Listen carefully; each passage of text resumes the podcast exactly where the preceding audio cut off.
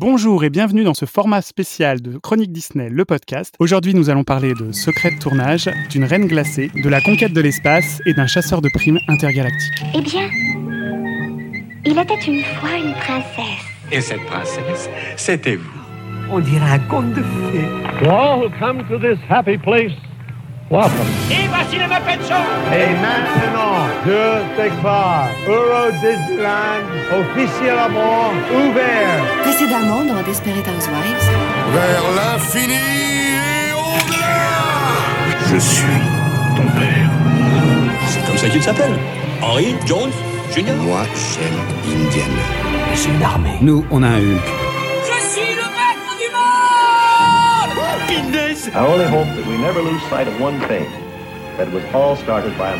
On chante, on danse, on chasse, on s'embrasse, on rentre à la maison, elle est pas belle la vie. Chronique Disney, le podcast. Bonjour et bienvenue dans ce nouveau format de Chronique Disney le podcast. Effectivement, avec le confinement à la distance, nous avons décidé de partager avec vous les coups de cœur et parfois les coups de griffe de l'équipe. Donc au fil de ces semaines, vous allez découvrir de nouveaux intervenants qui sont tous des chroniqueurs émérites de notre site et qui vont partager avec vous ce qu'ils ont aimé, ce qu'ils n'ont pas aimé de l'univers et de la galaxie Disney. Donc aujourd'hui, je me suis allié à ma fidèle compère. Bonjour Victoire. Salut Fred, c'est plutôt commère, non? Ouais, bon, on va dire compère. Il y a aussi Fabien que vous avez déjà entendu précédemment. Salut Fred, salut tout le monde. Et deux petits nouveaux. D'abord, on va être galant. Bonjour Cindy. Bonjour Et enfin Robin. Bonjour à tous. Donc effectivement, nous sommes, euh, à cause du confinement, nous sommes tous chez nous, donc aux quatre coins de la France. Donc euh, avant de commencer, on va demander à Cindy euh, de se présenter. Qu'est-ce que tu fais chez Chronique Disney? Alors moi je suis assez nouvelle dans l'équipe puisque je suis arrivée au mois de mai de cette année. Et moi, je m'occupe euh, principalement de, de, tout ce qui est contenu Disney+, en particulier les séries et les émissions euh, originales. Donc, euh, beaucoup de travail en perspective. Et Robin? Alors, ben moi, ça fait plusieurs années que je suis euh, sur Chronique Disney. Euh, J'ai le poste de directeur audiovisuel, donc je viens vérifier la bonne forme et le, le fond pour toutes les œuvres audiovisuelles du site avec une spécialité pour Marvel, puisque j'étais avant rédacteur en chef Marvel de l'équipe. Et donc, tu es arrivé chez Chronique euh, au tout début, donc En 2011. on est avec euh, Chronique. Quasiment, ouais, quand même pas, mais j'étais pas majeur, en tout cas, ça c'est clair. Donc voilà, donc aujourd'hui le sujet que nous avons choisi d'évoquer c'est Disney ⁇ parce que c'était la grande nouveauté de la Walt Disney Company cette année et que bah, le, les cinémas ayant fermé, c'est surtout là-dessus qu'on se réfugie euh, pour euh, pouvoir profiter des programmes Disney. Donc avant de commencer, je veux rituellement euh, poser la petite question euh, qui est habituelle dans les, dans les podcasts de Chronique Disney. Je voulais vous demander quel est votre euh, rapport avec Disney ⁇ Donc est-ce que vous êtes abonné déjà? Euh, J'ai une petite idée de la réponse. Et ce que vous en attendiez, est-ce que du coup cela vous a satisfait? Alors euh, moi je me suis euh, abonnée dès le premier jour, j'avoue. Euh, J'attendais avec beaucoup d'impatience en fait la sortie de Disney+. J'ai pris l'abonnement euh, aux formes annuelles et pas mensuelles, hein, voilà pour la petite histoire. Et euh, moi j'en suis plutôt euh, plutôt contente. Je trouve euh, c'est je voulais cette plateforme déjà pour avoir accès à tout le contenu des films d'animation, mais aussi au au court métrage et aussi au, au contenu inédit. Et ça m'a permis notamment de me débarrasser de plusieurs DVD parce que je vis en appartement parisien, n'est-ce pas? Et donc euh, entre les livres et les DVD, il a fallu choisir. Et, euh, et voilà. Et donc Disney Plus m'aide à avoir euh, accès à un gros catalogue de, de films sans euh, sans prendre de la place. Ah oui, donc en fait euh, c'est parce que tu plus de place chez toi quoi. Non, mais quoi qu'il arrive, je l'aurais pris parce qu'il y a les contenus inédits qui m'intéressaient énormément. Mais c'est vrai que, euh, voilà, pour les gens qui n'ont pas forcément de grands espaces euh, de rangement, euh, qui n'ont pas forcément envie d'avoir 150 DVD chez eux, c'est quand même un, un avantage non négligeable. je, je- je dis Disney Plus euh, sponsorisé par les agents immobiliers de Paris. Voilà. Et, euh, et toi Fabien, dis-moi. Ouais, bah moi aussi je suis abonné depuis le premier jour. hein. De toute façon, je, je l'attendais avec impatience. J'ai pu tester énormément quand euh, ça a été reporté de deux semaines pour des raisons un peu scandaleuses et du lobbying des opérateurs de téléphonie français à l'époque. Moi aussi, je suis très satisfait. Je suis vraiment content de pouvoir accéder en un clic à, tout le contenu euh, Disney, Pixar, euh, Star Wars évidemment. euh, Marvel aussi. Euh, Enfin, c'est quand même une facilité qu'on n'a jamais eue. J'imagine, euh, si j'avais eu ça quand j'étais gamin, ça aurait été vraiment, euh, vraiment génial. Donc, je pousse pas mon plaisir, j'en profite bien. Euh, je peux regarder euh, des choses que j'ai pas vues depuis longtemps, des choses que j'ai jamais vues et que je suis heureux de découvrir. Euh, donc c'est super, même si euh, la, la, version française de, du site pourrait, pourrait s'améliorer. Alors moi, euh, j'ai également pris un abonnement annuel dès le premier jour de la, la mise en disponibilité de la plateforme. Je l'attendais aussi avec beaucoup d'impatience. Alors euh, pas tant pour pour tout ce qui est film d'animation puisque euh, je suis une grande collectionneuse de DVD à l'inverse. Euh, Ça veut dire que tu as de la plage chez toi. De Victor. Euh, oui. et euh, c'est sur ça je suis un peu voilà c'est un peu une, une manie. Je j'accumule les DVD, mais c'était plus pour donc les contenus originaux et euh, les courts métrages, beaucoup que j'attendais euh, vraiment beaucoup les, les courts métrages, ainsi que certaines productions que j'avais pas pu voir un peu plus anciennes, des films comme Pollyanna, euh, ce genre de choses en fait. Qui ne sont pas forcément distribués en DVD en France du coup. Exactement, voilà. Et toi, Robin? Alors moi, je suis abonné aussi de, depuis le début, lors du lancement de la plateforme. C'est-à-dire le début américain, tu es en train de me dire? Le début, le début, on va dire. on laissera le, le reste en suspens. Euh, donc globalement, je suis assez assez satisfait de la plateforme, même si je regrette un petit peu que finalement euh, ça soit pas tant la bibliothèque euh, numérique ultime Disney. On a euh, on a l'évidence, mais on n'a pas les les petits bonus cachés qu'on aurait pu euh, espérer avoir en tant que, que fan Disney de la première heure. Même au niveau des cartoons, on en a peut-être une cinquantaine, mais il y a encore des centaines d'œuvres qui dorment un peu sans qu'on puisse en avoir accès ne serait-ce même que le catalogue euh, Fox qui a été racheté euh, et les milliers de films euh, tout publics et familiaux, hein, vu qu'on sait que la plateforme vise sur sur ce public-là. Donc globalement content du démarrage avec des programmes originaux qui sont certains très bons, d'autres un peu moins, mais j'espère qu'ils vont être amenés à passer la seconde et vraiment remplir la plateforme. En fait, la plateforme pourrait être quelque chose de vraiment exceptionnel si elle utilisait tout le potentiel de The Walt Disney Company. Pour l'instant, c'est pas encore trop le cas, mais bon, ça fait qu'un an. Oui, c'est ça, c'est que c'est quand même une jeune, c'est une jeune plateforme. Euh, je pense qu'ils n'avaient pas prévu que le monde soit obligé de se refermer euh, chez soi. Euh, effectivement, il y a beaucoup de choses à dire et d'ailleurs, ça fera l'objet d'un podcast au printemps prochain pour fêter les un an de Disney Plus en France, puisque là, la plateforme a, en France métropolitaine. Voilà, en France métropolitaine, effectivement. Merci Victor de me le rappeler qu'on a aussi euh, des gens qui nous écoutent euh, dans les Outre-mer.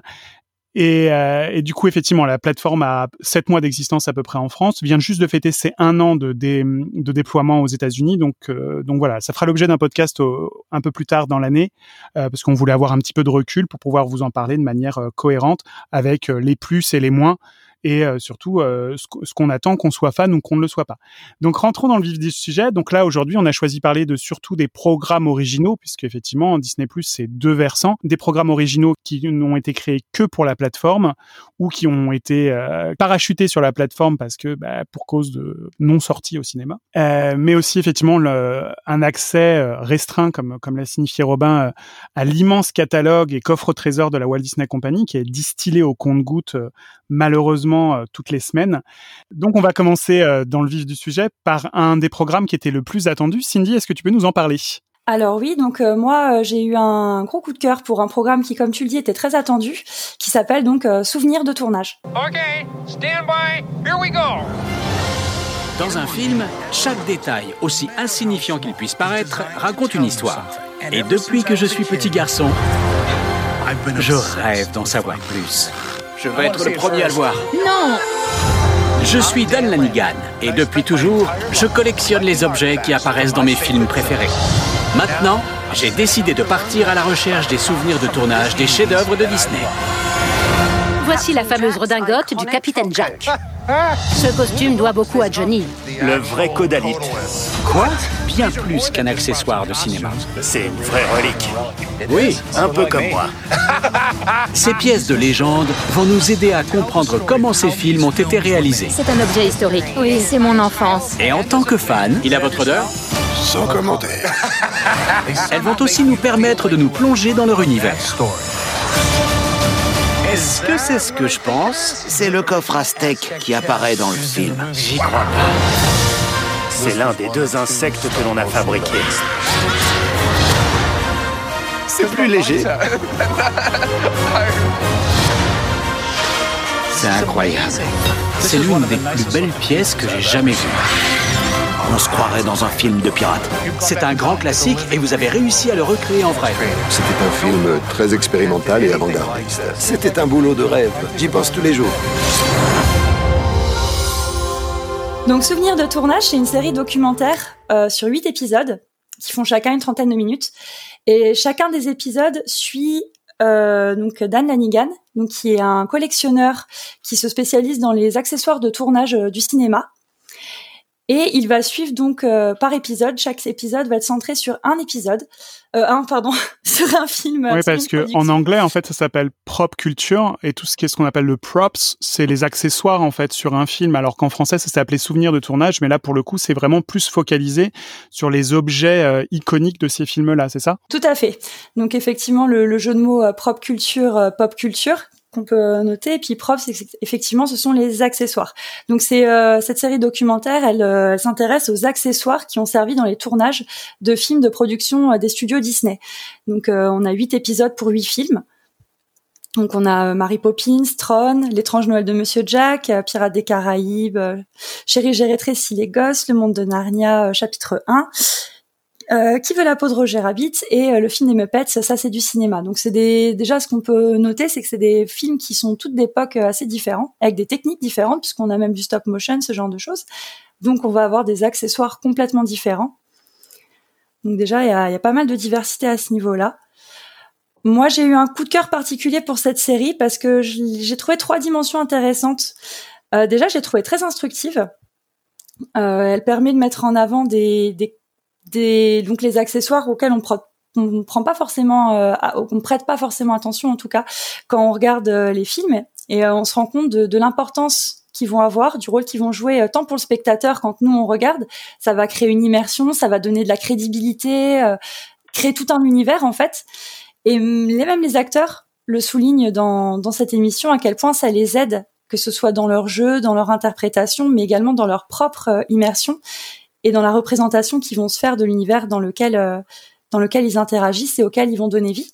Donc euh, voilà, il y avait vraiment, je trouve, cette, euh, cette dimension instructive et qui fait, je pense, qu'on regarde plus forcément les films de la même manière après. Et puis c'est surtout que c'est c'est une époque où bah, le fond vert existe. Enfin, tous les films dont il parle, et notamment par exemple Roger Rabbit ou Tron, euh, qui sont très précurseurs dans l'histoire du cinéma sur ce qu'ils ont proposé aux spectateurs, c'est une époque où en fait le numérique n'existait pas ou très très peu. Tron, c'est le précurseur, c'est le premier film avec des images en trois dimensions distribuées au cinéma, si mes souvenirs sont bons.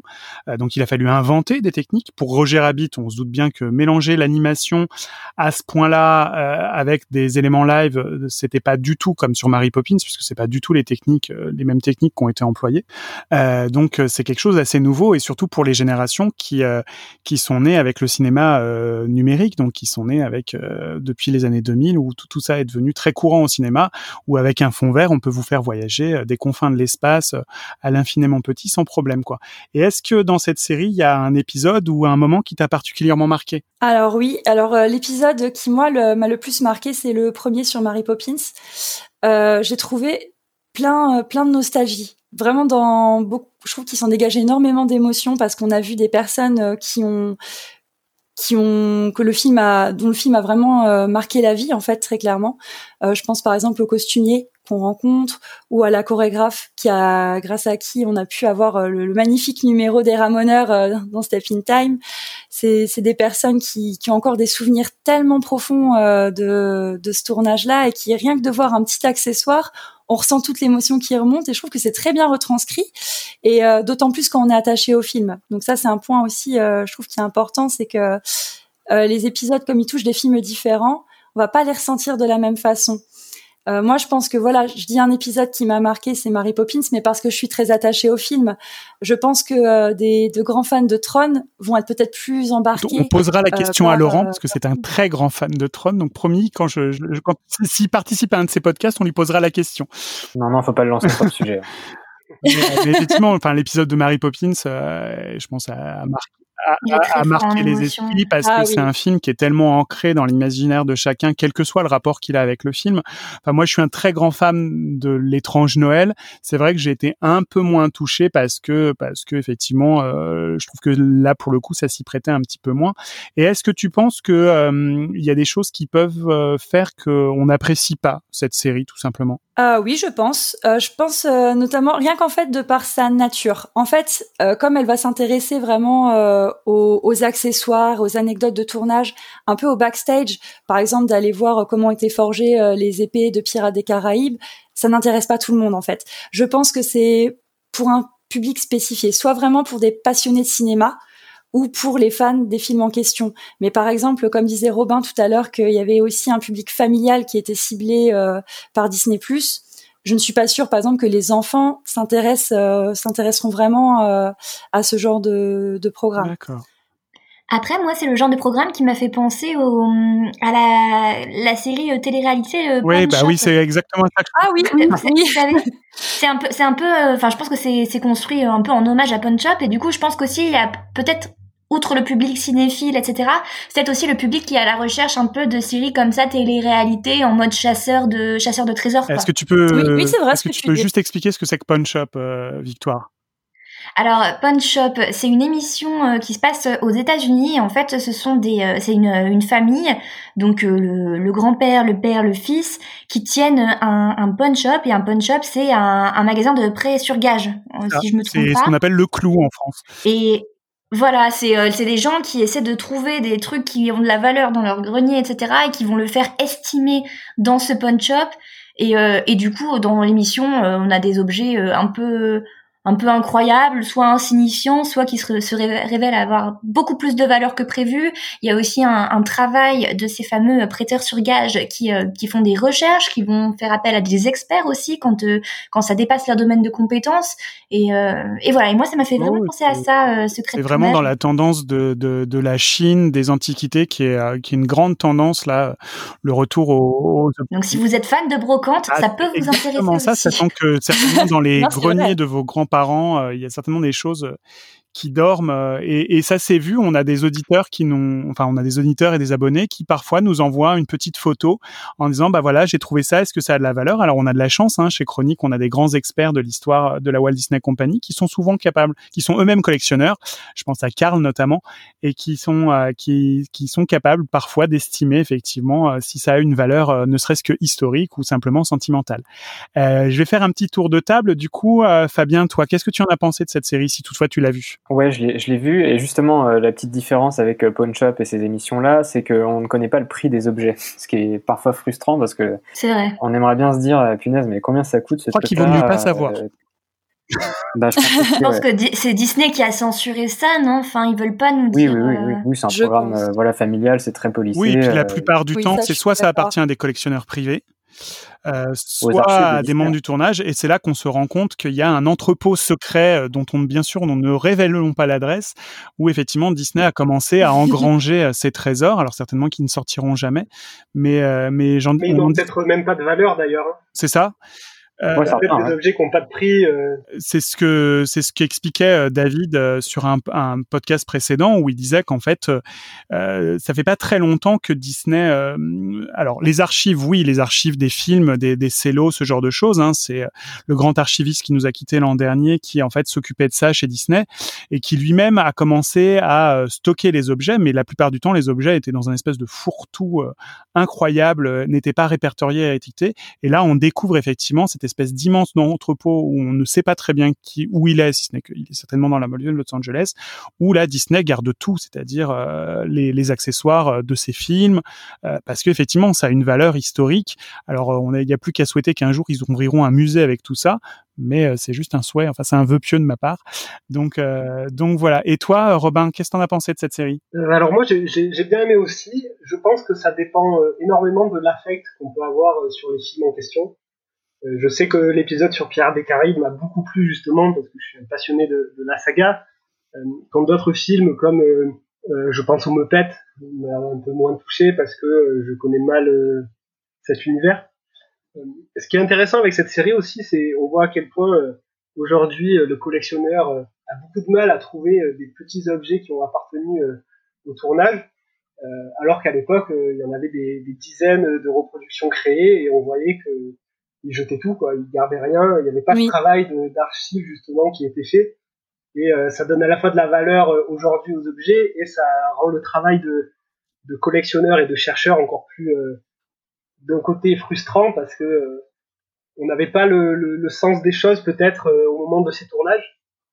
Oui, alors que maintenant, euh, ça donne un petit euh, côté un peu nostalgique, intéressant. On pouvait pas deviner que ça allait culte, ouais. Alors que maintenant, on sait que euh, tout ce qui est accessoire, alors déjà parce qu'il y a énormément de spéculation sur les sur les films de pop culture. Hein, je pense aux films Marvel où effectivement, on a même interdit aux acteurs de repartir avec leurs costumes ou avec les accessoires si c'est pas offert par la production. Alors on sait que Chris Hemsworth a, a, a, détourné un marteau de Thor sans le dire à personne, qu'il a exposé sur Instagram après. Mais voilà, enfin Chris Evans a dû attendre de se faire offrir un bouclier euh, de Captain America par la production parce qu'effectivement les accessoires sont comptés, numérotés pour éviter évidemment tout ce qui est euh, spéculatif sur internet qui sur des choses comme ça voilà atteint des, des, des, sommes folles quand on voit des fois les objets qui sont vendus en exclusivité par exemple à Disneyland Paris dans la demi-heure où ils sont mis en vente ils sont mis en vente sur eBay à des prix des fois 30 ou 40 fois mm. D'ailleurs, c'est exaspérant, hein. chers auditeurs, chères auditrices, arrêtez de faire ça parce que c'est vraiment insupportable. Je confirme, parce que quand on veut un objet et qu'on après on peut pas l'avoir et qu'on voit une personne sortir avec 10 euh, exemplaires du... On enverra une lettre de doléance à Disneyland Paris, mais là on va leur foutre la peine un petit peu en ce moment parce qu'ils pas trop, c'est pas trop le moment en fait. Mais d'ailleurs, euh, c'est intéressant de voir qu'ils retrouvent des, des, objets qui peuvent paraître euh, un petit peu dérisoires. C'est vraiment des éléments de décor en carton c'est pas forcément les objets les plus représentatifs du film. Et ça montre à quel point oui, pour euh, Roger pas. par exemple, le store. Ouais. Le store où il y a Roger, euh, enfin, euh, après le contour de... Voilà, c'est ça. Oui, mais c'est aussi l'occasion de. Je trouve que justement, c'est un objet qui peut paraître banal, mais derrière, en fait, il y a toute l'histoire de la eh conception de l'effet spécial qui est super intéressante, en fait. Et il est emblématique du film. Tu vois l'objet, tu penses tout de suite au film, en fait. Et surtout que là, pour le coup, une fois de plus, c'est intéressant d'avoir. Pardon. Non, non, je t'en prie, c'est, juste, je soulignais qu'une fois de plus, c'est des effets physiques, alors qu'aujourd'hui, on réglerait ça à coup de palette graphique et terminé. Donc, je trouve que ça a énormément de charme pour qui s'intéresse à l'histoire du cinéma.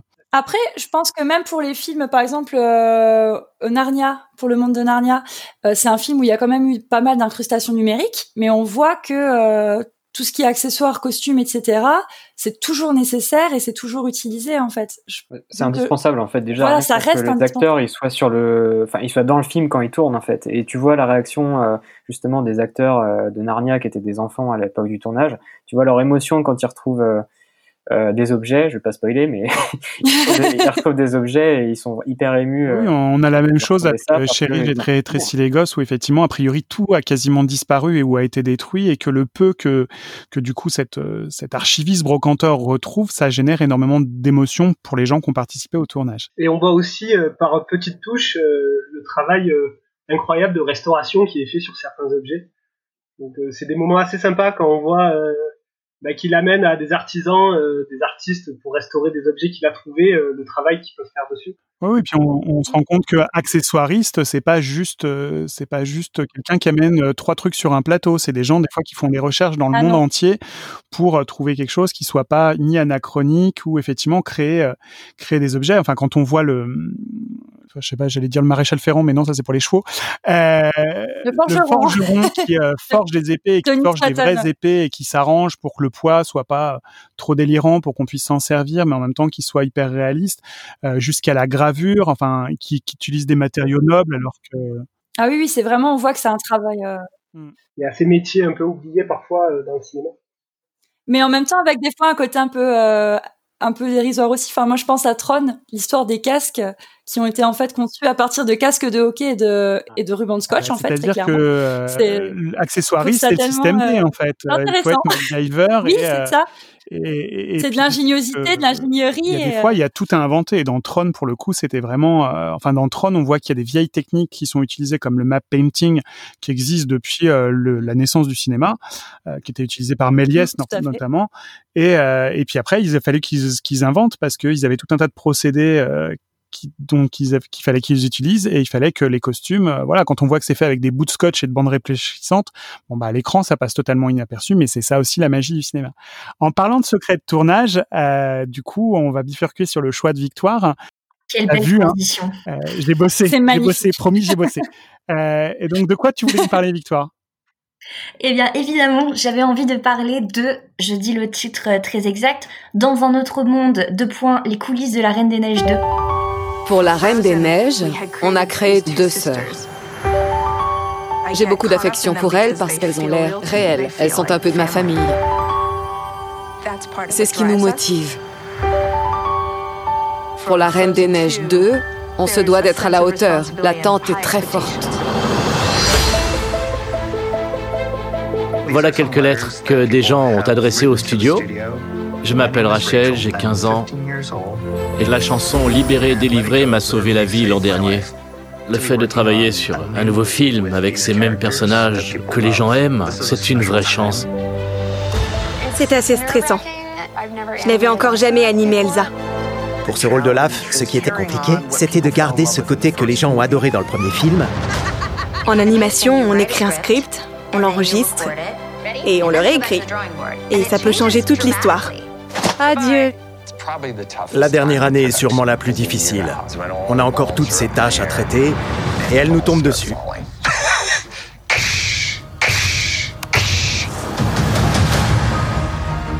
Tous les trois mois, on projette le film. Les remarques sont parfois dures. J'étais un peu perdu. Il fallait que je prenne des On notes. pourra écrire une nouvelle chanson Peut-être qu'il nous reste une seule chanson à écrire ou peut-être cinq. Je ne veux pas décevoir les fans. On a fait ce film pour eux. T'es prêt? Le public adore les personnages. Je ne m'attendais pas à pleurer. On se doit de donner le meilleur pour ce film. Il m'a filmé en train de courir. J'ai animé Elsa en me basant là-dessus. J'ai honte de vous avoir montré ça. Ah, pardon. C'est une période palpitante. Ça y est, on y est. On part dans un autre monde.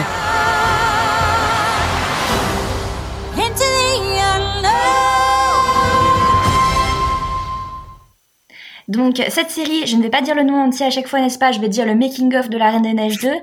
Euh, alors c'est une série euh, documentaire en six épisodes et en fait ça revient sur euh, les 11 mois qui précèdent la sortie au cinéma de La Reine des Neiges 2.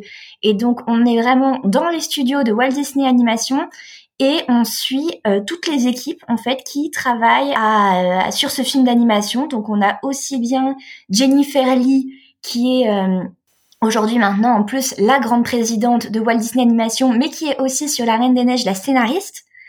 Euh, on a bien sûr Chris Buck qui est le co-réalisateur. Et on a euh, les, euh, les, les euh, acteurs qui font les, les doublages, donc comme Kristen Bell, Dina Menzel, Josh Gad et Jonathan Groff notamment. On a le producteur Peter Delveco, on a les, les compositeurs Kristen Anderson Lopez et son mari Robert. Donc voilà, on a tout ce petit monde, mais aussi des métiers beaucoup moins connus qui euh, qui collaborent ensemble et ce qui est assez incroyable avec euh, cette euh, cette mini-série, c'est que on sait très bien comment ça se termine. On sait que Frozen 2 a fait plus d'un milliard de dollars au box-office, que c'est un carton dans le monde entier, que que le film a été acclamé aussi bien par le public que par la critique. Et pourtant, dans cette mini-série, on arrive à ressentir euh, le stress finalement de ces équipes. Euh, 11 mois avant le film, euh, la sortie du film, en fait, le film n'est pas du tout fini.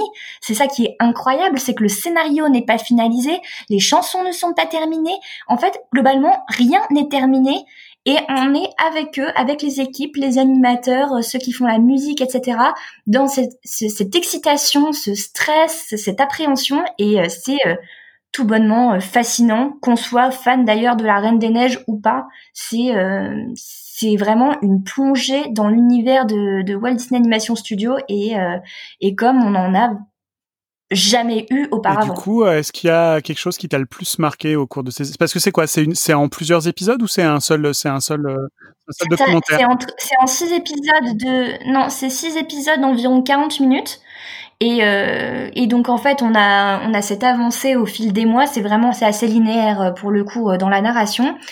Et, euh, et donc, ce que j'ai bien aimé, c'est qu'on avait vraiment pas mal de détails où on ne, qu'on ne pense pas forcément, à part si vous êtes vraiment très très fan d'animation et que vous savez tout sur tout, mais il y a des choses très intéressantes auxquelles on ne pense pas. Par exemple, moi, je pensais que euh, le, le doublage euh, dans un film d'animation, il était fait d'un coup et qu'ensuite il y avait l'animation et que c'était finalement assez étape par étape procédurier. Ce qu'on voit par exemple dans cette mini-série, c'est qu'en fait pas du tout comme le scénario, il est constamment en réécriture, genre euh, Jennifer Lee, elle, a l'air constamment d'être au bord des larmes. Je pense qu'elle est en euh, PTSD, enfin en, en, nervous breakdown pendant tout euh, toute la production parce que elle passe ses nuits à devoir réécrire, réécrire, réécrire le scénario. Et du coup des fois il faut refaire venir les acteurs, genre Kristen Bell, des fois elle vient juste pour enregistrer genre deux phrases parce que les phrases ont changé et que si on n'a pas ça, bah, les animateurs ils peuvent pas travailler sur leur séquence, etc. Enfin c'est complètement dingue. Et il y a un passage que j'ai vraiment adoré parce que euh,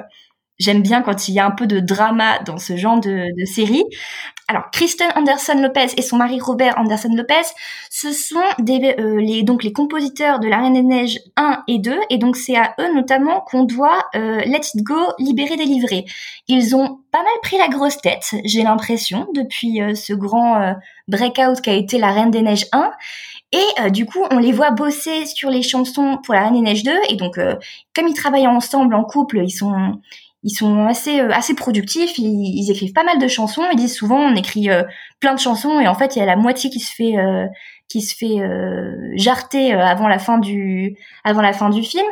Donc et il y a eu un énorme un moment bug sur la chanson Show Yourself, donc qui est la grande chanson d'Elsa Je te cherche en VF dans La Reine des Neiges 2 et en fait donc eux ils avaient écrit cette chanson, ils y croyaient à mort, donc ils avaient la musique, ils avaient les paroles et tout.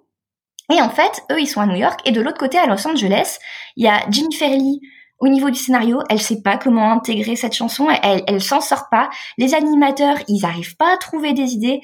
Les, enfin, en gros, tout le monde au, au studio d'animation bloque sur cette scène. Ils ne savent juste pas quoi faire autour de Alors cette chanson. C'est le climax du film en plus. Exactement, exactement. Et ils, ils savent juste pas quoi faire de ce truc-là.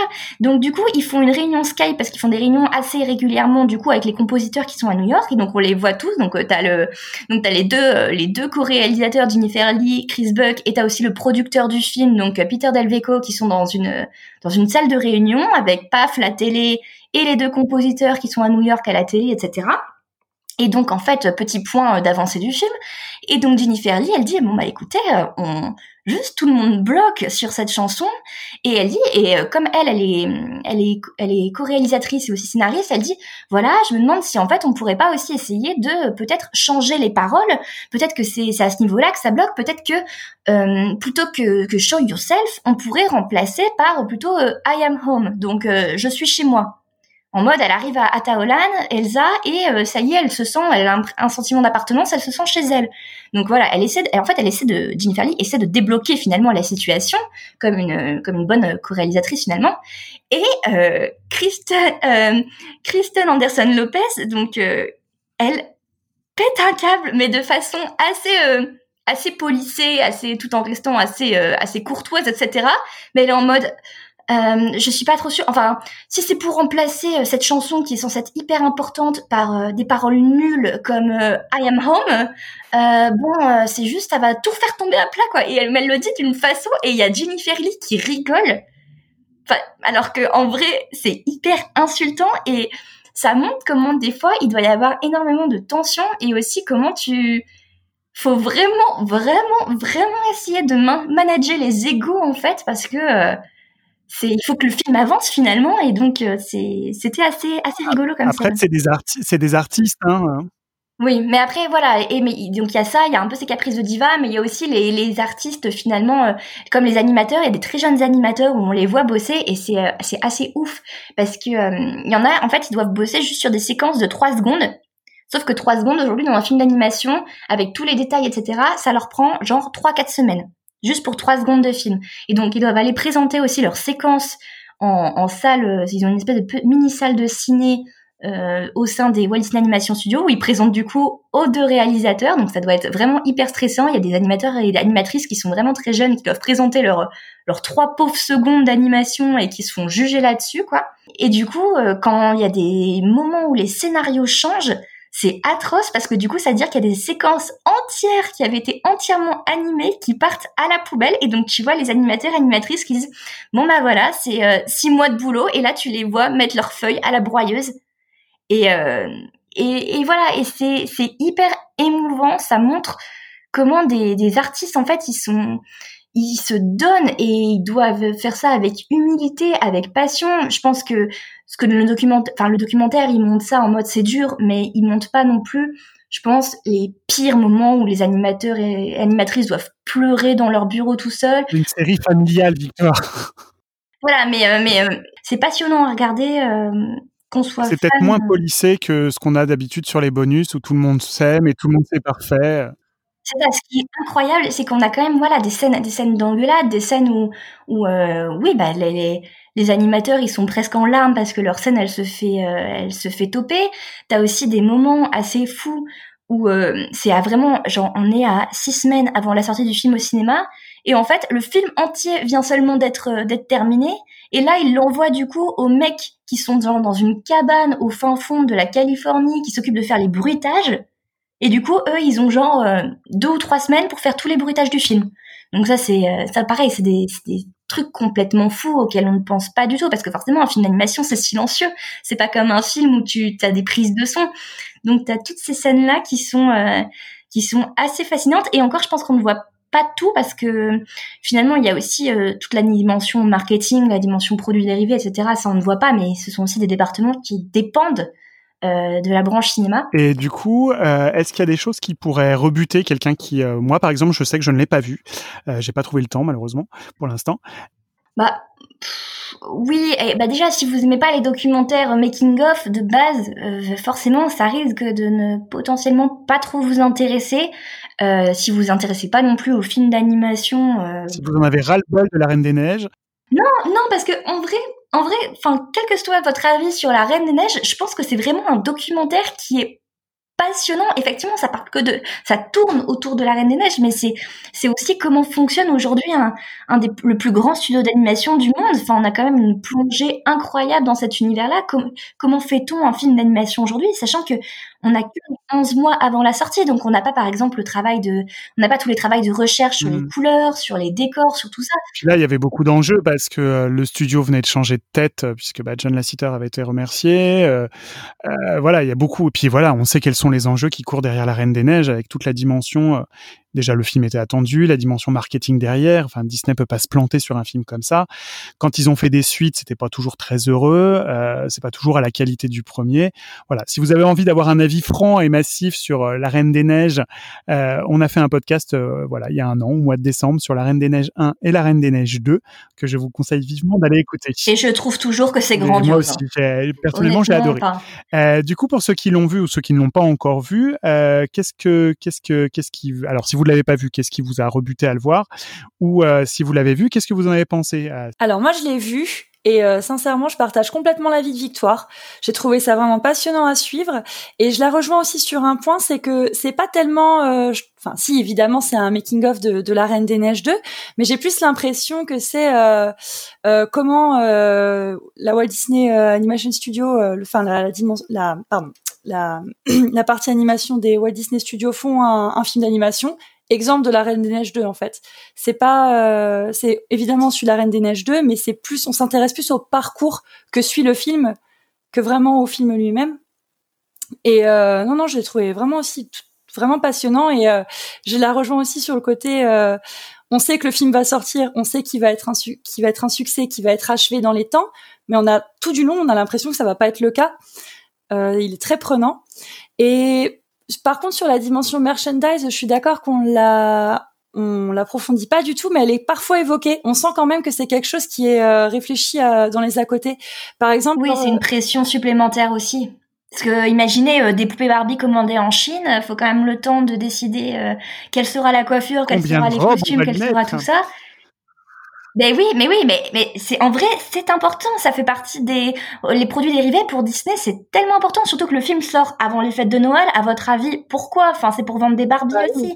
Donc il y a toute les cette jouets, dimension. voilà, les jouets par exemple sont produits quasiment euh, un an avant, euh, rentrent en production euh, effective dans les usines six mois avant. C'est pour ça que d'ailleurs souvent on a des spoils euh, concernant les films d'animation ou autres. Hein. Les films Marvel, c'est connu, les films Star Wars aussi, parce que justement, bah, les catalogues de jouets sortent six mois avant pour les grands, les grands salons du jouet internationaux qui sont euh, au printemps pour pouvoir préparer la saison de Noël euh, de la saison d'après. Donc c'est vrai que toute cette dimension-là, Même la compte. partie édition, vous imaginez tous Oui, les, les livres. tous les gens qui sont censés faire les livres, les livres Disney, les livres qui racontent la Reine des Neiges 2, et euh, deux mois avant, ils reçoivent seulement le scénario finalisé. Enfin, c'est Oui, un course- travail de titan. Ou même la dimension contre la parc. montre. Oui, tout à fait aussi. Mais Parce que les parcs, nous, il y, a eu- il y a eu beaucoup de critiques sur notre saison à Disneyland Paris, sur euh, la saison La Reine des Neiges, qui n'a pas fait l'unanimité cette année en 2020.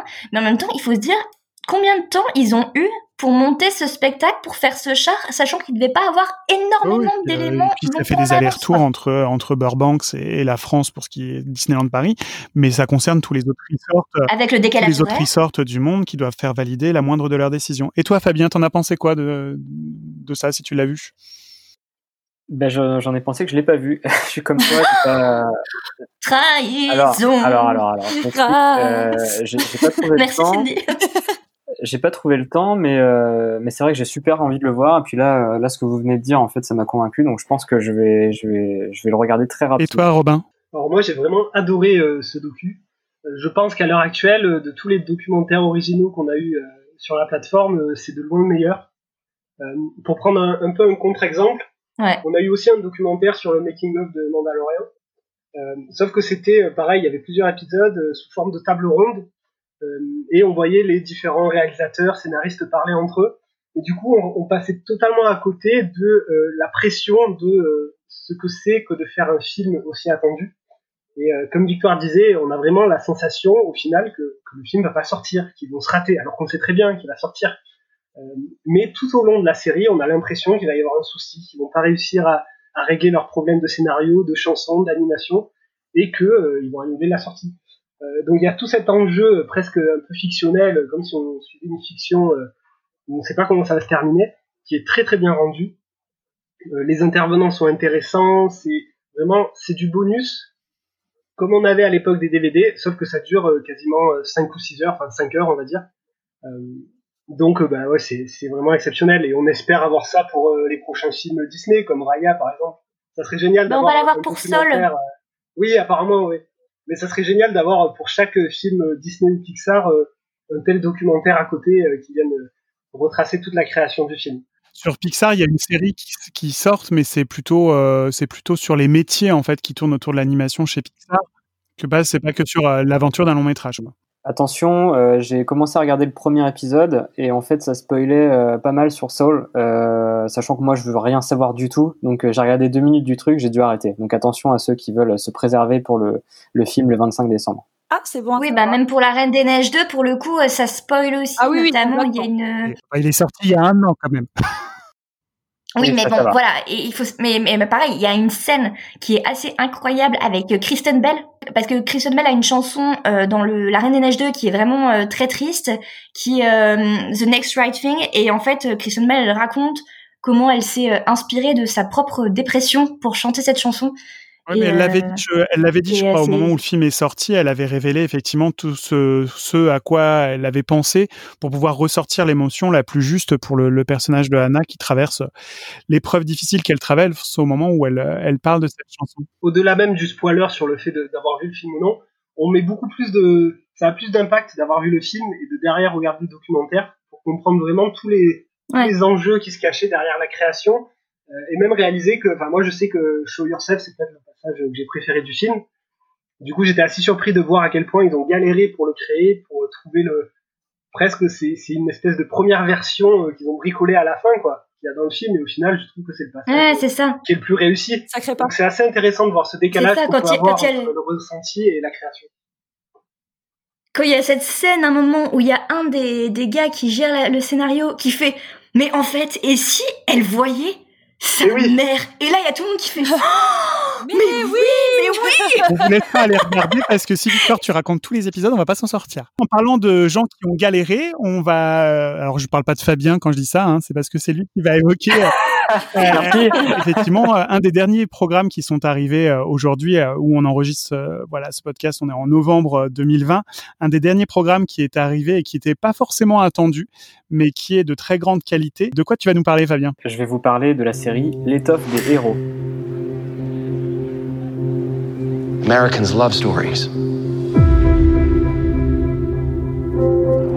This story ends with a climax in space. And it starts right here on Earth. Money, fame, immortality. People will feel like they know you. They'll want to be you. Astronauts. Astro meaning star, not Voyager.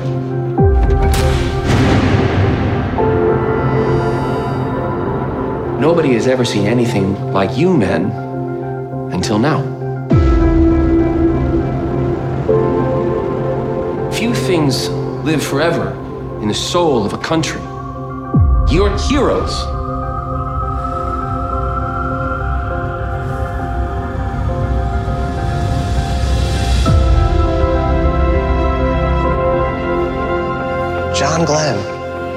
Shepard. We've got the best pilots in the United States. I know what you want, John. But it's almost like you're afraid of the competition.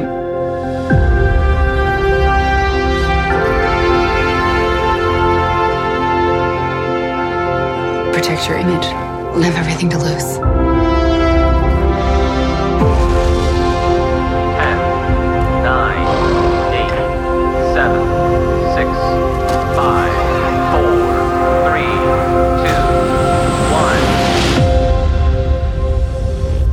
Donc voilà, donc L'étoffe des héros, c'est une série originale de Disney+, euh, de National Geographic. Je pense que c'est la première série originale euh, euh, en tant que série fictionnelle, disons, pour la plateforme. Donc ça fait 8 épisodes d'à peu près 40-42 minutes, diffusés entre le 9 octobre et le 20 novembre 2020. Donc en fait, c'est l'adaptation d'un ouvrage qui s'appelle en version originale The Right Stuff et qui avait donné lui-même un film en 1983 euh, sur le même Qui s'appelle aussi le des héros d'ailleurs, de toute façon. Ouais, tout à fait. En fait, euh, je trouvais le titre euh, français un peu euh, un peu naze et en fait, ils ont simplement repris le le titre le titre de- de- du film de l'époque, sachant que le titre original est pas génial non plus, ceci dit. Donc c'est une série qui a été créée par Mac Lafferty et euh, qui traite des Mercury 7, qui sont en fait les sept astronautes qui ont été sélectionnés pour le programme Mercury de la NASA en 1959. Euh, donc ils ont, à savoir que c'était tout nouveau, hein, la conquête de l'espace, euh, évidemment, puisque c'est une conquête, c'était des pionniers, et ils sont allés chercher en fait des, des pilotes euh, parmi euh, les, les meilleurs pilotes de chasse des, de chasse des États-Unis. Ils ont fait une grosse sélection et ils ont retenu ces sept, euh, sept élus, parmi lesquels il y avait une lutte fratricide pour être le premier, le premier homme, le first man, le premier homme à aller dans l'espace. Alors au final, ça a été un peu raté puisque les soviétiques euh, ont réussi en premier avec euh, Yuri Gagarin, mais en tout cas être le premier américain dans l'espace. Euh, donc parmi ces sept, euh, je vais pas citer les, les sept noms, mais euh, Oh, il y en a deux, trois qu'on connaît, je pense. connu.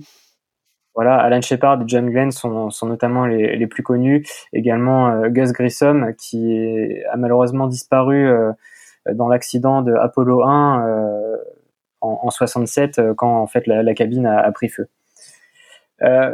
Donc pourquoi j'ai aimé cette série? En fait, c'est vraiment une plongée hyper bien faite dans l'ambiance de cette conquête de l'espace à la fin des années 50 et, et des années 60, on voit que c'était euh, réservé aux pionniers euh, avec une sorte de mission suicide en fait, puisque c'était tout nouveau et qu'on ne savait pas euh, si ça allait fonctionner tout simplement. hein. Donc la, la série arrive vraiment bien à restituer ça avec euh, l'ambiance de l'époque qui est vraiment accentuée avec euh, avec les bagnoles décapotables, avec la musique de l'époque, etc. Et, et ce qu'on voit, c'est que c'est un, un phénomène de société. En fait, donc on a pris ces, ces personnes qui étaient des pilotes de chasse, qui étaient euh, bah, dans leur euh, clandestinité, disons, hein, qui avaient euh, dans leur dans leur anonymat plutôt, et on les a transformés en, en, véritables stars de cinéma avec la presse qui, qui, leur collait au basque constamment, etc. Ils étaient dans les journaux en permanence. leurs frasques étaient également pourchassées par par les journalistes. Euh, donc, euh, donc c'est assez amusant de voir euh, comment ils ont pu vivre cette cette transition importante dans leur vie et comment leur famille également ont pu vivre ça, puisque la, question de la famille est, vraiment là aussi centrale dans, la série, avec notamment la question féminine. On, voit, on voit les femmes, les femmes d'astronautes, les, épouses, comme plutôt des faire-valoir elles étaient, elles étaient bonnes pour euh, faire des photos avec euh, leur mari euh, dans Life pour montrer que c'était la petite famille parfaite, la petite famille idéale. Euh, mais on voyait que c'était une, forte frustration pour elles dans certains cas, euh, et notamment, euh, je pense à, à, un personnage féminin qui souhaite elle-même devenir astronaute et qui en fait suscite en, en, en, évoquant, en, évoquant, ce projet suscite l'hostilité un peu de, de, de, son mari qui veut euh, garder ce privilège, on va dire. Euh, donc c'est c'est un peu triste de voir ça, mais ça correspond à une réalité puisqu'il y avait eu un programme euh, d'astronautes femmes qui avait été fait et qui n'a jamais abouti à envoyer une femme à l'époque dans l'espace, même si évidemment depuis, heureusement, ça a été fait et que normalement la le prochain américain qui marchera sur la Lune sera une américaine en réalité. À voir si ça se fait toujours. Tout a été diffusé déjà? Euh, Il manque un épisode. Le huitième passe euh, la semaine prochaine par rapport à l'enregistrement de cet épisode. Donc on arrive, on arrive quasiment au bout euh, dans, dans, ce que j'ai pu voir. Ce que j'ai bien aimé, ouais, c'est de voir en fait l'influence euh, l'influence de la politique sur la, la, la conquête spatiale et l'influence euh, de notamment de, de l'élection de Kennedy là-dessus. Euh, à savoir qu'en fait, quand il a été quand il a été élu, il n'était pas du tout fervent défenseur de la conquête spatiale. C'était une lubie d'Eisenhower, son prédécesseur, et, il, il, était totalement perméable à ça. Qui aujourd'hui, avec notre regard de 2020, peut nous étonner quand on connaît le fameux discours euh, "We choose to go to the moon", etc., où c'est lui qui a, qui a donné l'objectif d'aller sur la Lune avant avant 70 mais en fait, à ce moment-là, il est pas du tout favorable. Et on, il y a une scène en fait où on voit pendant la crise de Cuba les, chefs de la NASA entre guillemets venir dire aux astronautes bon écoutez euh, là c'est la crise de Cuba euh, euh, la guerre froide bat son plein. C'est maintenant ou jamais pour que Kennedy change d'avis et pour qu'il nous qu'il nous soutienne.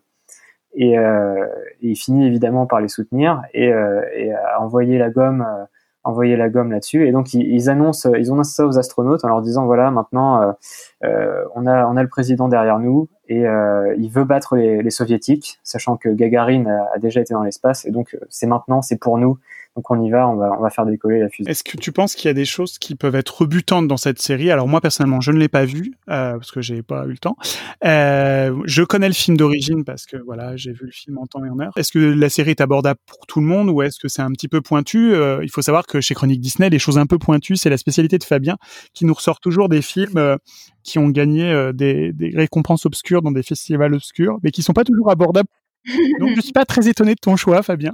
Donc est-ce que tu penses que c'est justement comme ça a été proposé sur Disney Plus, que tu penses que c'est abordable pour tout le monde? Alors justement, petit reproche que je peux faire à la série, c'est peut-être d'être trop abordable en, abordant euh, peut-être euh, trop peu la question scientifique de la conquête spatiale et la question euh, ingénierie en fait et, tous les exploits qui ont pu être réalisés par les techniciens de la NASA et les ingénieurs et également le l'ancien nazi, parce qu'il faut bien le dire, euh, Van Braun, qui, qui a permis euh, aux États-Unis de se, se, faire une fusée qui fonctionnait. On, on, le voit dans la série, mais beaucoup trop peu en fait pour se rendre compte de son impact et de l'impact des ingénieurs. Et on suit un peu trop, à mon goût, euh, ce qui ressemble à un soap avec euh, la question des querelles conjugales euh, et des querelles intestines en fait entre les entre les astronautes. Alors c'est une part très importante, mais disons que voilà la série met vraiment l'accent uniquement là-dessus donc elle est accessible parce que il n'y a pas besoin de savoir faire décoller une fusée pour regarder. D'ailleurs, je ne sais pas moi-même euh, faire décoller une fusée, malheureusement. Comment ça?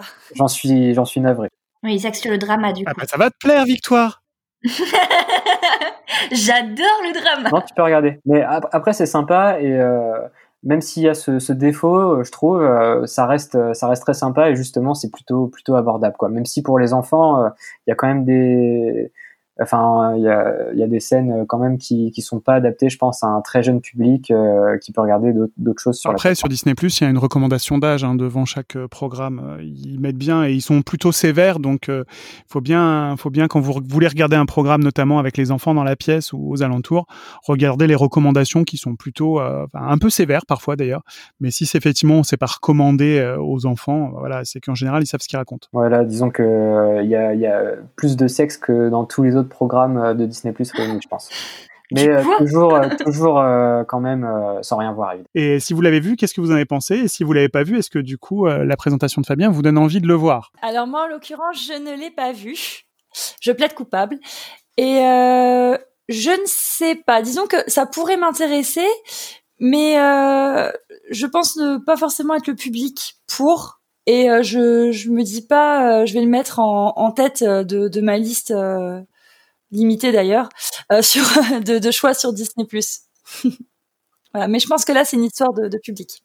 Bah franchement, franchement, pourquoi pas? J'avais bien aimé, euh, ça n'a rien à voir, hein, mais j'avais bien aimé euh, le film First Man de Damien ah Chazelle, qui est, sorti en, en 2019. Et euh, je suis pas forcément une une, une fanade d'espace et compagnie en règle en règle générale mais euh, mais franchement pourquoi pas si c'est en plus euh, quand même axé documentaire sur des faits réels euh, moi ça peut ça peut m'intéresser donc euh, peut-être pas en prio prio mais un de ces quatre euh, pourquoi pas. Histoire de parler de l'espace on va partir un petit peu plus loin avec ce qui était le programme le plus attendu de Disney Plus et ce qui a fait certainement que la plupart des gens se sont abonnés. Enfin enfin on a vraiment vu des gens qui se sont abonnés dans un premier temps à Disney Plus et une fois qu'ils avaient vu le programme dont on, on va parler ce sont des abonnés en attendant la suite qui vient de paraître.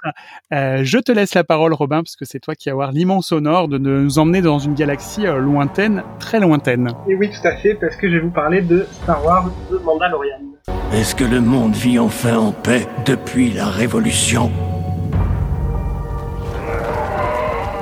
Il est regrettable que votre peuple ait souffert autant.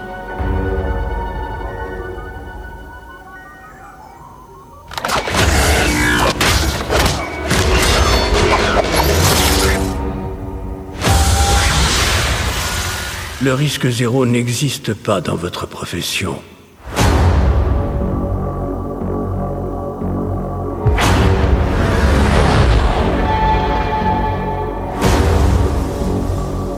Il a dit que vous alliez passer.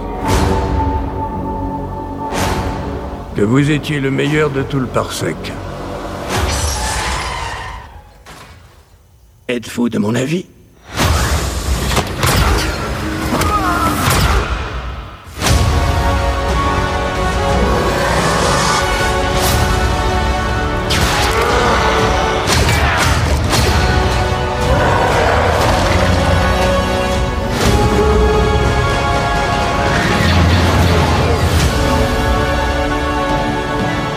Mandalorien. Regardez dehors. Votre réputation n'était pas usurpée.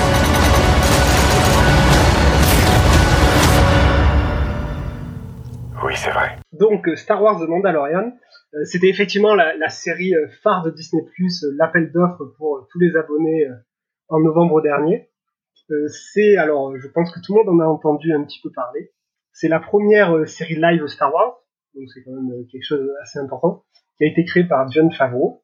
John Favreau, qui est euh, déjà un des architectes de Marvel avec les premiers Iron Man, et qui est maintenant euh, assez connu chez Disney pour avoir fait Le Roi Lion. Qui n'est pas forcément une référence, hein, mais... Tout à fait, on est d'accord. mais en tout cas, son travail sur Mandalorian, je le trouve plutôt très réussi. donc The Mandalorian, pour faire simple, ça se passe cinq ans après le retour du Jedi. Donc l'Empire est tombé, Dark Vador est mort, on va suivre euh, la vie d'un chasseur de primes, un Mandalorian, qui va de mission en mission. Donc euh, le Mandalorian accepte une de ses missions, il est chasseur de primes, et il réalise que sa proie est un enfant d'une espèce inconnue. Alors je pense que l'enfant, tout le monde sait de qui je veux parler. On l'a vu un peu partout, mais c'était une belle surprise lorsqu'il est apparu pour la première fois l'année dernière. Et donc en voyant cet enfant, il décide de ne le confier aux commanditeurs, qui sont des anciens euh, membres de l'Empire. Et euh, s'ensuit toute l'intrigue de la saison, puisque il trahit en quelque sorte le code de sa guilde. et il va être à la fois pourchassé par les autres personnes qui recherchent cet enfant et ceux qui ont aussi une dent contre lui. Euh, alors The Mandalorian, du coup, euh, pour euh, résumer, c'est une série assez, assez intimiste, presque contemplative, qui est très différente de ce que Star Wars nous a proposé jusqu'à présent. certains le savent, je suis assez, assez mitigé sur la trilogie et, même les spin-offs de, de l'ère Disney. J'ai pas forcément trouvé mon compte, et The Mandalorian est peut-être la première œuvre produite par Disney depuis le rachat de, de Lucasfilm, qui vraiment m'emballe pleinement, parce que j'ai trouvé une simplicité ben Rogue One, euh, je reste. Non, non, non, on va pas. on va pas rentrer dans ce débat-là sur Rogue One. Je sais que beaucoup de fans l'adorent, mais moi, il m'a laissé un peu de marbre. Euh, en tout cas, The Mandalorian, ça n'a pas été le cas, euh, parce que j'ai trouvé une certaine simplicité qu'on avait peut-être plus euh, dans d'autres films. Euh, alors une simplicité qui pour moi a marché et, et, et je trouve que c'est une des nombreuses qualités de la série. Mais, donc je trouve que cette simplicité est, est, une de ses qualités, mais pour certains, je sais que ça va être un des défauts de la série. Effectivement, il se passe pas grand chose dans The Mandalorian, c'est assez lent, euh, c'est assez simple, on suit finalement le, chasseur de primes euh, de planète en planète, euh, au gré de ses rencontres et de ses différentes aventures. C'est un peu un road trip en fait dans l'espace, sans forcément avoir un but bien précis au début. Ça aussi, ça tranche avec les autres épisodes de la saga. on n'a pas comme objectif de, de, détruire une étoile de la mort, de renverser un empire ou de d'affronter les sites et. Du coup, j'aime beaucoup ce, ce contre-pied assez, euh, assez simple. Ça parle pas beaucoup. L'action est aussi, euh, elle est belle, mais elle est assez euh, intimiste finalement. donc je suis très emballé par cette première saison de Mandalorian. Et est-ce qu'il y a, euh, je sais pas, un passage ou une scène, alors hormis la révélation extraordinaire de, de bébé Yoda, euh, qui a fait le tour du monde entier et qui est devenu certainement un des personnages de l'univers Star Wars le plus connu euh, en l'espace d'un claquement de doigts? Et le plus mignon. Il est très très mignon. Les Ewoks aussi, c'est mignon. est-ce qu'il y a des choses, euh, est-ce qu'il y a des, est-ce qu'il y a un, un, passage qui t'a particulièrement euh, marqué ou, euh, enfin voilà, dans, dans, dans cette série euh, qui t'a fait dire justement et qui t'a fait changer en disant que bah voilà depuis que Disney avait racheté euh, Lucasfilm, euh, là ça y est, il commençait à, à, toucher euh, du doigt le génie de Lucas quoi. Ça va un petit peu avec ce que je disais avant. Effectivement, je laisse de côté les, les différentes révélations, soit des premiers épisodes, soit du final, qui va entraîner forcément la saison 2 et qui fait aussi le lien avec d'autres séries euh, animées cette fois-ci de, de, Star Wars. Euh, mais je pense par exemple bah, à l'épisode 2 où euh, c'était assez euh, simple comme épisode. Il s'agit juste pour le Mandalorian de récupérer euh, son vaisseau. Euh, et ça, ça, ça tient l'épisode en fait. Donc c'est quelque chose de très très simple. Il se passe presque rien. Alors bon, il y a quelques quelques passages un petit peu marquants forcément, mais je trouve le postulat de départ euh, assez euh, basique, mais euh, ça marche grâce au rythme, grâce au charisme aussi du personnage, alors qu'on ne le voit pas on a juste euh, son casque, son armure et, sa voix. Donc je, je prends comme euh, moment assez marquant euh, ce deuxième épisode qui finalement vient dépeindre tout le ton de la série, à savoir on va dans quelque chose d'assez épuré, d'assez simple, qui comportera son lot quand même d'action et de révélation, parce qu'on reste dans Star Wars, donc on sait que on va aller vers quelque chose sans doute d'un peu plus grand, mais euh, l'introduction euh, a pris ce parti-là et c'est quelque chose qui m'a de suite euh, accroché. Est-ce que tu penses qu'il y a des choses qui peuvent rebuter? Moi, j'ai des gens dans mon entourage euh, qui ont vu un ou deux épisodes et qui ont laissé tomber parce qu'ils ont trouvé ça trop contemplatif. Alors après, c'est pas des fans absolus de l'univers de Star Wars, mais euh, est-ce que justement, euh, est-ce que justement c'est tout public? Alors tout public, ça l'est. je pense que ça rentre quand même mais comme comme le sont à la fois tous les autres Star Wars, euh, je pense qu'on a tous découvert Star Wars en étant enfant, euh, avec ses aspects euh, tout publics et parfois ses, ses, côtés un peu plus sombres aussi, mais qui n'ont rien de trop choquant. Et The Mandalorian s'inscrit quand même dans cette lignée. par contre, est-ce que ça s'adresse aux non-fans Star Wars? Ça, c'est une bonne question. Alors, son côté justement un petit peu décalé du reste de la saga pour une première saison euh, peut suffire à plaire à quelqu'un qui veut tenter la série. Sur le long terme, ça sera pas dit. Euh, et sinon, forcément, c'est son rythme et son parti pris, euh, moi, qui m'ont plu, mais qui peuvent totalement euh, rébuter certains de, de, de commencer, parce que c'est effectivement très lent. Il y a un côté un peu western, un petit peu, bah, comme on disait, un contemplatif, sans beaucoup de paroles. ça peut traîner en longueur pour certains spectateurs et donc après c'est des épisodes assez courts enfin je me souviens que la longueur est variable d'un épisode à l'autre mais c'est pas non plus des épisodes d'une heure quarante bah ça va d'une trentaine euh, non d'une trentaine de minutes à une cinquantaine de minutes à peu près. Euh, qui est un format aussi assez euh, assez surprenant. On s'attendait pas forcément à avoir un épisode de 30 minutes dès qu'on a lancé la série au début. Euh, on sent en fait que la série euh, veut raconter ce qu'elle a décidé de raconter de la manière dont elle le veut et en sans s'imposer de temps imparti parce que c'est une série euh, live Star Wars. Ouais. Alors après, ça c'est le gros avantage des, des, séries pour les plateformes de VOD streaming. Hein. Sur Netflix, il y a la même chose, c'est-à-dire que euh, là, c'est les réalisateurs et les, ré et les, scénaristes qui, quand ils estiment qu'ils ont bouclé ce qu'ils voulaient raconter dans le, dans le segment, enfin l'épisode qu'ils présentent, euh, effectivement, on se termine. Il y a plein de séries comme ça qui ne sont destinées qu'à être produits euh, pour les plateformes, où effectivement le temps est oui. variable suivant ce qu'ils ont à raconter. Mais, euh, mais, même pour ces séries, on voit quand même que modèle un peu se, se, dessine avec souvent des épisodes assez longs, mmh. même quand parfois ça ne se justifie pas forcément. Je trouve que The Mandalorian respecte vraiment son parti pris de on fait des épisodes de 30 minutes et ça suffit, même parfois il se passe pas grand chose pendant ces 30 minutes, ou si on a besoin, on va jusqu'aux 50 minutes, je crois, pour le dernier épisode, qui devait durer à peu près. D'accord. Donc, est-ce que autour de la table, tout le monde les a vus Alors, je vais commencer par les filles. Alors, moi, j'ai regardé genre les cinq ou six premiers épisodes de la saison 1, et c'est vrai que je n'ai pas continué parce que bien que le format est effectivement assez court, la plupart des épisodes durent quand même juste 30 minutes, donc ça se regarde en principe tout seul. Et c'est vrai que pourtant, je ne sais pas, je ne sais pas ce qui s'est passé. Je, il y a une qualité qui est indéniable euh, à tous les niveaux, et pourtant il, a manqué quelque chose pour m'accrocher et euh, Baby Yoda n'a pas été suffisant pour me me conserver jusqu'au bout. Je ne je, je n'ai pas complètement renoncé à cette série. Je me dis que peut-être un jour, je terminerai la saison 1 et j'enchaînerai sur la saison 2. Mais c'est vrai qu'elle ne m'a pas donné envie de, de binger, quoi. Elle m'a pas plus, euh, plus euh, prise que ça dans, dans cet univers. Surtout que je pense que les deux derniers épisodes sont... Ouais, clairement. Ah bah c'est, c'est quand même dommage de les mettre à la fin. Enfin, il aurait fallu... ouais, mais comme... Ouais, c'est sûr, mais comme toutes les séries, euh, ont des... Ouais, ouais, ouais. Bien... un peu, un peu marquant, quoi. En tout cas, ils, ils remplissent bien leur rôle de de fin de saison. Alors moi, bah encore une fois, je vais être team victoire. j'ai regardé euh, les quatre premiers épisodes et euh, alors en fait, j'ai pris beaucoup de plaisir à les regarder. Je les ai, je rejoins euh, vraiment Robin dans le sens c'est déjà en fait rien que visuellement. En toute honnêteté, ils sont, c'est magnifique à regarder. sincèrement, oui, c'est très soigné, voilà. Baby Yoda, on va pas se mentir, je, je fais partie de, de, de, ceux qui le trouvent adorable et, et qui ne jurent que par lui. mais mais voilà, je pense que le le côté justement de ne pas avoir de, de but défini, de pas trop savoir où on, va en fait, où la série veut nous emmener. Alors c'est un avantage parce que ça ça a une certaine originalité scénaristique, ça casse un petit peu les codes qu'on a l'habitude de voir, mais ça a eu le problème du coup de pas euh, de pas m'accrocher en fait. Et du coup, euh, même si j'ai vraiment passé un bon moment devant, il y a un moment où, j'ai plus trop eu le temps de regarder certains épisodes et je me suis pas dit ah mince, il faut que je m'y remette en fait. Mais bon, là, je dois avouer que on a dit qu'on n'aborderait pas la saison 2, donc euh, non, mais il euh, y a pas mal de personnes qui m'ont dit ah il faut que tu regardes parce que nana, et je me dis bon, j'ai peut-être essayé de raccrocher les wagons quand bon, même. Alors on va passer à Fabien. Alors là, c'est un peu vendu parce que Fabien est un grand fan de, de, de l'univers Star Wars, euh, comme comme peut l'être Robin.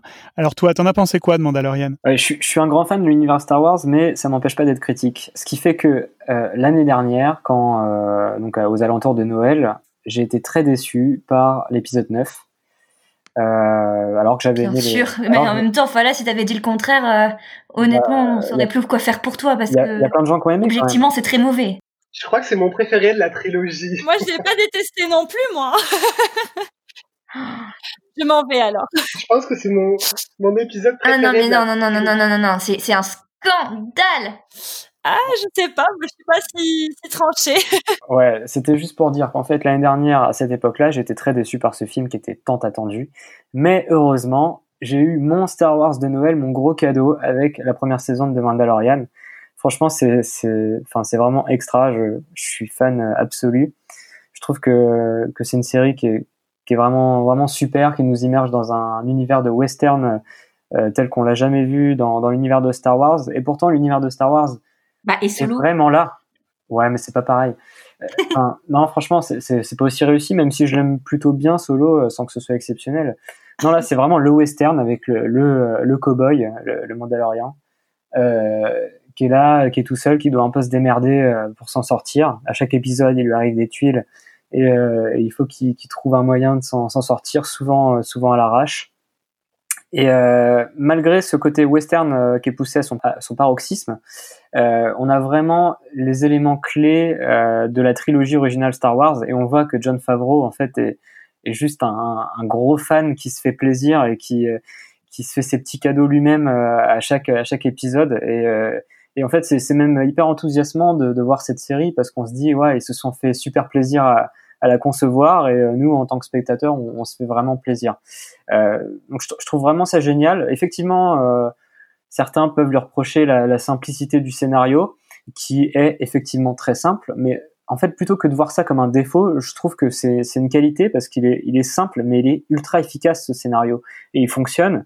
Et il arrive à nous immerger complètement dans l'univers à chaque fois, à chaque épisode, tout en euh, abordant des aspects un peu différents euh, à chaque fois, avec euh, avec notamment des voyages de planète en planète qui permettent de, voir différents pans de l'univers en permanence. Et, et, malgré malgré le côté un peu épisodique de la série, en fait, on a toujours un fil rouge qui nous conduit quand même à, à vouloir revenir la semaine prochaine pour euh, pour regarder l'épisode. C'est un peu le but de, Donc, c'est un peu euh, le but de Disney Plus quand même. hein. Faut, surtout que là, euh, c'est, Ouais, ouais, tout à toutes les séries sont pas distribuées comme ça sur Disney Plus. Hein. Il y a des séries qui mettent, euh, ils mettent en tout sort le même jour. Et là, effectivement, euh, c'était une vraie volonté de Disney Plus, comme ça l'a été pour euh, pour effectivement euh, souvenir ou secret de tournage, je sais plus.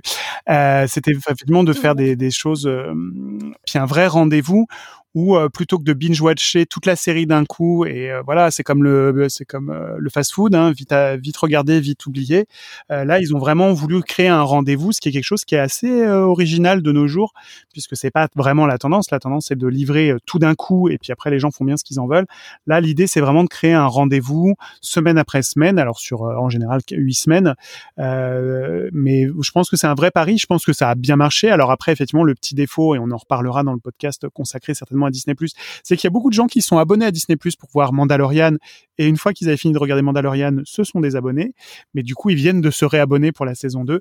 Euh, mais on, voilà, on, comprend effectivement que c'était le, le gros, gros, gros produit appel d'offres, que c'est plutôt réussi euh, pour les gens qui aiment l'univers Star Wars, pas forcément abordable pour tout le monde parce que bah, effectivement c'est un, une forme de récit euh, mais mais c'est assez euh, c'est assez je pense euh, proche de ce que les, fans pouvaient attendre d'un du retour à l'univers Star Wars même sous le giron Disney. Mais après, ce, ce côté série et feuilleton pour Mandalorian marche bien là avec 8 épisodes. Mais heureusement qu'on n'a pas, je pense par exemple, une série ABC Studio dans le même genre de 24 épisodes, euh, sans le même euh, budget, euh, sans la même qualité, où là ça aurait été Non, ils peuvent pas avoir la même qualité sur Euh.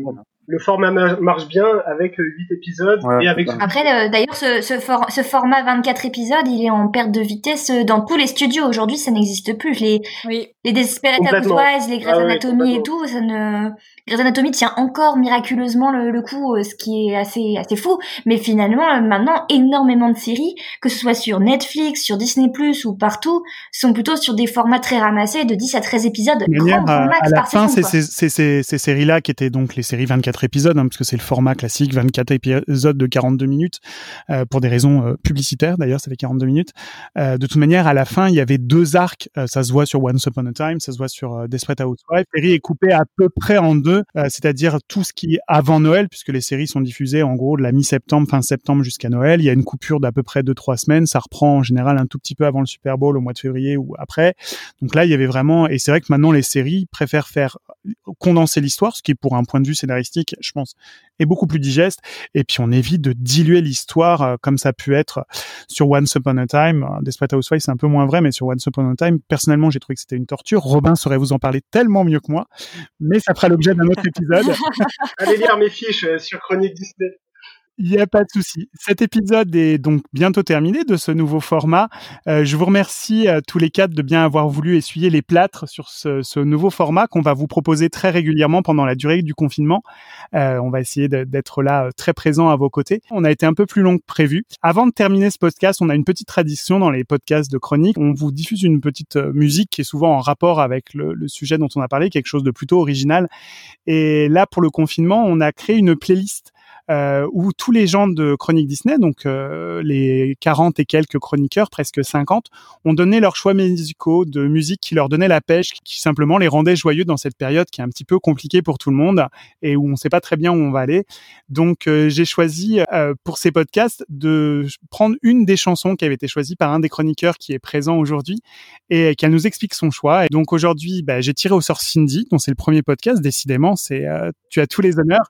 Et est-ce que est-ce que tu peux nous dire quelques chansons que tu as choisies pour la playlist du coup? Oui, alors c'est ma chanson ultime Disney, c'est euh, When You Wish Upon a Star euh, du film d'animation Pinocchio. Et pourquoi tu avais choisi ça? Alors pour euh, pour plein de raisons. Alors c'est déjà c'est la chanson que l'on pourrait qualifier un peu de symbole des, des films d'animation Disney. On l'a en générique au début avec l'animation du château. Euh, donc euh, déjà voilà, rien que pour ça, elle est, elle est porteuse en fait. Enfin moi, elle, elle m'évoque tout de suite l'univers Disney dès les premières notes. Donc euh, déjà, c'est, elle a, elle est lourde de sens à ce niveau-là. Ensuite, par le message des paroles. Donc je trouve c'est vraiment une chanson qui est porteuse d'espoir. C'est vraiment d'avoir confiance en l'avenir, de d'avoir de l'optimisme, un peu d'ambition. Euh, oui, c'est un, voilà un message d'espoir et de, de, confiance. Et je pense qu'en ce moment, on en a tous bien besoin. elle défend aussi certaines valeurs, je pense même discrètement, parce qu'il y a la petite phrase. Euh, donc, je parle la chanson en, en version originale, mais euh, makes no difference who you are. Donc euh, peu dans le sens où voilà, euh, peu importe qui l'on est, d'où on vient, euh, les rêves sont un peu accessibles à tout le monde. Donc ça peut paraître un petit peu gnangnan, mais mais moi ça me fait du bien. Voilà. En ce moment, il faut être gnangnan. C'est toujours du bien d'être un peu gnangnan. Je vous dis à très bientôt pour un nouvel épisode avec d'autres chroniqueurs. Donc euh, voilà, sur peut-être un autre sujet. Et en attendant, euh, je vous laisse faire un vœu euh, auprès de la bonne étoile. Au revoir. Salut. When you wish upon a star makes no difference who you are. Anything your heart desires will come to you. If your heart is in your dream, no request is too extreme. When you wish upon the stars as dreamers do, fate is kind. She brings to those who love the sweet fulfillment of their secret long about the end. Like a boat out of the blue, fate steps in and sees you through. Mama, when you wished upon the star, your dreams come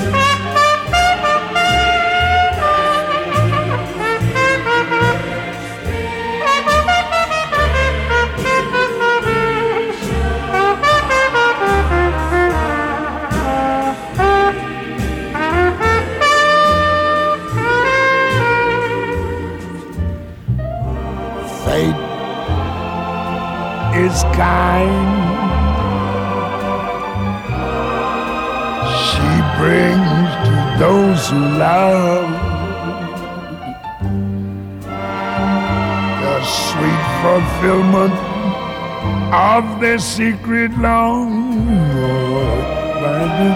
Yes, like a boat out of the blue. Fate steps in and sees you through, baby.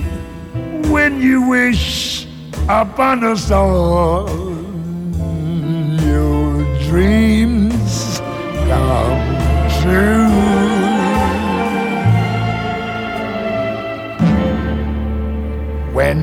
Wished upon those stars,